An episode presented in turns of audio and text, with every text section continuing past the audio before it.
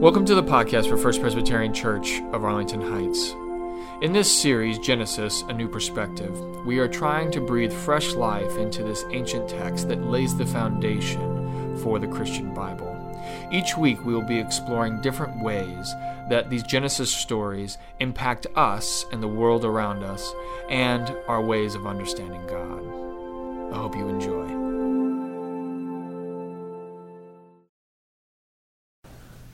So, as I mentioned earlier, I've been out of the pulpit for about a month, and it's been nice to be on vacation. But what that means is there's been a little bit of a lapse in what we've been talking about.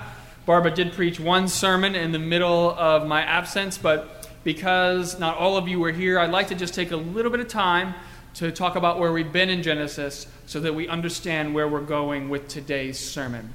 So, we've been talking about a character in the Bible whose name is Jacob. Jacob is the son of Isaac and the grandson of Abraham. Jacob is also the fraternal twin to a brother whose name is Esau. Now, it's important for you all to know that Esau is the firstborn of these two twins, and therefore, according to tradition, he is entitled to the inheritance and blessing of their father Isaac. On the day on which Isaac intends to bless Esau, Jacob is able to trick his father into giving him Esau's blessing. Esau is so enraged, so angry at Jacob, that he intends to kill him. So Jacob has to flee. And he ends up seeking refuge at his uncle's house, a man by the name of Laban. Upon entering his house, he falls in love with Laban's daughter Rachel and asks for her hand in marriage. But because he cannot afford the bride price, which is the money that you pay to the bride's family upon agreeing to the marriage, Laban requests seven years of labor in exchange for Rachel's hand in marriage. Jacob agrees, but unfortunately for Jacob, what happens is Rachel is the second, the younger of two daughters that Laban has. And Laban's concerned that if he marries off the younger daughter before the older one, whose name is Leah, then the older one will never find a husband. So on the wedding night, when they go into the tent together, Laban switches Rachel with Leah. And then in the morning, Jacob wakes up to find out that he is now married to Leah. Now, if anything like me, you're probably wondering how he didn't know in the middle of the night that he was sleeping with a different woman than he was supposed to be married to. Is this a question that you all have? You should have, because if you don't, you're not paying attention to the story. So, this is a question How did he mess this up? And so, what you have to realize is in the Middle East, in the evenings, it's pitch black. You can't see your hand in front of your face. There's not all this ambient light from cities and things like that. You can't see a thing. And then on top of that, he probably wasn't doing a whole lot of talking either, so he had no idea really what was going on. He wakes up in the morning and he sees, You're not Rachel. So he goes to Laban and he says to Laban, Hey, you tricked me. You did something dishonoring. And he said, No, no, no. Actually, it is not our custom here to marry the younger daughter before the older. But you give me seven more years of labor, I would be happy to give you my daughter, Rachel. Jacob agrees, but now he is married to two women one whom he loves a great deal, the other whom he treats with contempt. And this is where we pick up the story today in Genesis. The wife whom Jacob loves, Rachel, she has borne him no children, while Leah has borne him several children. The fact that Leah can have children and Rachel can't is a huge source of tension between these two sisters. And so, to understand why this is a huge source of tension, I would like to delve into the cultural and social aspects of what it was like to be a woman at this point in history. You've heard me talk in previous sermons about the fact that women at this time period primarily derived their value from their ability to bear children. Women in most societies in the Middle East lacked rights, legal rights, to property and inheritance. For all intents and purposes, women were property to be traded among men. And in fact, this idea that a woman is property to be traded among families, handed down from one family to the next, is still something that is very much a part of our marriage ceremony today. The tradition of the father giving away the bride is actually a holdover from our ancient wedding ceremonies, where the father was legally agreeing to transfer his daughter from his family to the groom's family. So think about that next time you go to a wedding and you hand off, see the handoff? That's actually what it's referring to from a long time ago. So, to be clear, women had no legal authority to inheritance. And so, when their father died, they could receive nothing. And this is why parents spent so much time trying to make sure that their daughters would be married off. Because by being attached to a man, they had a lot less likelihood of falling into destitution. Now, women, when they married a man, had security in ways they didn't when they were single. And one of the ways that you all know is very obvious that a man provided security for women was actually through making sure that they wouldn't be hurt with violence and being attacked. Now, that's obvious. But there's other more subtle ways that men provided security for women. One way was that when a woman was married to a man, her father could actually give her a dowry.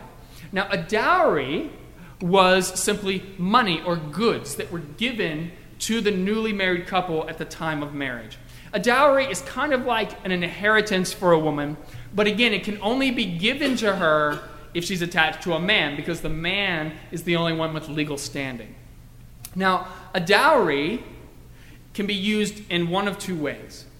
One way that it could be used is to establish a new home. And so they would use that money up front either to purchase property or to get the things they needed for their house. And this is why, when you see people get married today, we give them wedding gifts. Because in the absence of a dowry, this newly married couple needs these gifts to get off the ground. Now, the second, more common way a dowry was used was that it was saved. It was saved because oftentimes what would happen is the husband would die. And then the woman, the wife, would have no income. And so she needed some way of surviving if her husband passed away because she couldn't inherit that property. So the other thing she could do, if she didn't have a dowry, was to have sons. And this brings us to the third way that a man provided security for a woman, and that was with children. As soon as a woman would become married, usually at the age of 12 or 13, she was expected to begin bearing children right away. And of course, the most coveted and cherished kind of children were sons. With sons, a woman not only had someone to transfer the property of her husband to when her husband died, but she also had an insurance policy of sorts. You see, with sons, she didn't have to worry about not being taken care of into her old age. With sons, it didn't matter if the dowry ran out or if her husband died because her sons were expected to take care of her. Sons were kind of like the ultimate 401k, you know? A retirement plan that, generally speaking, would never run out. Now, this brings us back to Rachel and Leah. Now, I find it very interesting because there's a certain irony in the discrepancy between these two sisters. Leah, the wife who is unloved and rejected by Jacob, has given him four sons in a very short period of time. Whereas Rachel, the one who is beautiful and adored and doted on by Jacob, has given him no sons. And so, even though Leah is rejected by her husband, in the eyes of society, she is the better wife because she has given him children. And Rachel knows this, which drives her crazy. And so, even though she is more loved by Jacob than her sister, it doesn't really matter because without children, she has no standing in society.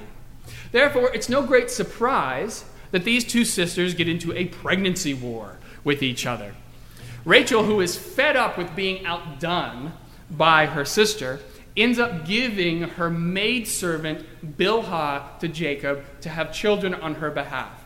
Now, is this reminiscent of anything we've talked about in the past in Genesis? The relationship between Abraham and Sarah, it should ring a bell. because when Sarah can't have children, she gives her maidservant, Hagar, over to Abraham. Bilhah ends up having two sons with Jacob. Well, then, when Leah hears about what's going on, she catches wind of this. She figures, well, two can play at that game. So she gives her maidservant, Zilpah, over to Jacob, and she, he, she ends up having two sons on his behalf. And just so we're clear on the count up to this point, where we are with all these kids, we have four sons from Leah, two sons from Bilhah, and two sons from Zilpah for a grand total of eight sons. But it doesn't stop there, it only gets better. Because what happens is, a little bit later, after we get to eight, Leah walks in and she's carrying what the scripture refers to as a dudaim. We're not entirely sure what this Hebrew word actually means, but we think it refers to mandrake root, which was thought to have special properties that helped women get pregnant. Well, Rachel says, Can I have some of that mandrake root? And Leah says, No, I don't really want to give it to you. And she says, Well, what if I give you Jacob for the evening? She gives her the mandrake root. And so that night, as a result of their encounter, Leah ends up getting pregnant with son number five. Now you got to wonder just how Jacob could keep track of all this, right? Like, like you think you have to have a schedule on the refrigerator or something to figure out who you're supposed to be with on which night. I don't know. This is a problem I don't have, so you know I don't really know how the situation would work out. I'm just speculating here. But it's Father's Day, so any of you men out there who have this issue, come to me and tell me. I want to be factually accurate about what I'm saying when I'm up here. So Leah ends up having two more kids besides son number five. She has another son and then a daughter whose name is Dinah, who we're going to actually talk about in a couple of weeks. And then finally, after having 10 sons by three different women, Rachel finally gets pregnant with her first son, Joseph. Now, after hearing about all these pregnancy wars, I think one thing that is quite obvious that we can take away from this is that these two women derive their value, meaning, and worth from their children. If they have no children, then they have no value. And what I find to be so fascinating is how intertwined and how connected their own sense of self worth is to the culture in which they live. What the culture says is important about who they are supposed to be is what they believe to be important about themselves. So, the culture says you need to have children in order to have value, and they try to live up to that ideal. And the truth is, we are no different. What makes this story relevant to our lives today is that we derive our meaning, value, and worth from our culture. Though you may not like to admit it, our culture does tend to dictate our value. And when it comes down to it, when you strip away everything that differentiates cultures, I think that where we find our value the most is where we are needed by other people. That's where the value comes into play. That's where we find our meaning. So let's take Leah and Rachel. Society says you need to have children to have value. Why? Because they were, at that time, supposed to be the primary caretakers for those children. Those children needed them in order to be raised. Thus, there you have your meaning and your value. If a woman was not able to produce children, then her value diminished significantly because a husband's need for a wife is only as important as the children she bears. Likewise, for a man, the value he has is all about the needs he fulfills. So, a man fulfills the need of security, as we talked about. A man prevents his wife and children from having to endure violence, but he also provides for them monetarily either by earning money or by putting food on the table. This could be through growing crops, raising cattle, killing wild game. But the fact is, if he is unable to provide security for his family, then his value diminishes significantly as well. Because a wife's need for a husband is only as important as the security he can provide. Now, in today's world, we are moving away from men and women being defined by traditional gender roles. Today, I don't think many men find their meaning and value in providing security for their family. And I do not think many women also find their primary meaning in raising children and keeping a home. These things are still important, don't get me wrong, but I do not think that a lot of people today would say, that's what gives me my meaning and value in life. But remember, for a second, where did I tell you it comes from? It comes from how we are needed, right, by other people. And what is required for us to be needed today is so totally and completely different from any other time in human history. Let me give you an example of what I'm talking about. So, in the world of Jacob, Rachel, and Leah, you needed to be strong and tough if you wanted to survive. Your intelligence was not nearly as important as your physicality because it was your physicality that allowed you to bear children, to raise crops, to be able to hunt wild game, and to keep your family out of danger. And for the better part of tens of thousands or even hundreds of thousands of years, that has been the primary attribute that people needed in order to be valued in society. But all that began to change in the mid 1800s with the Industrial Revolution. With the Industrial Revolution, all of a sudden, there were machines in place that could take the place of what humans did for all of these mundane tasks and it occupied people's entire lives. So, for example, washing clothes. A hundred years ago, if you wanted to wash your clothes, unless you had running water to your house, which was rare, you had to carry these things down to a river or a well, and you had to scrub to get the clothes clean, a very physical, energy intensive process. Today, you want to clean your clothes? You take them to a dry cleaner or you throw them in the washer. Press a button and leave. The only physicality required is carrying the clothes to the washer. Other than that, you have all the time to do whatever you want. Another good example of this is growing crops. Have you ever tried to plow a piece of land by hand? Have you ever tried to do that? It takes forever to do the smallest piece of land. And then again, you don't even do it that well after you're all done with it because the stuff doesn't grow. But then you have a machine come in to plow the land on your behalf.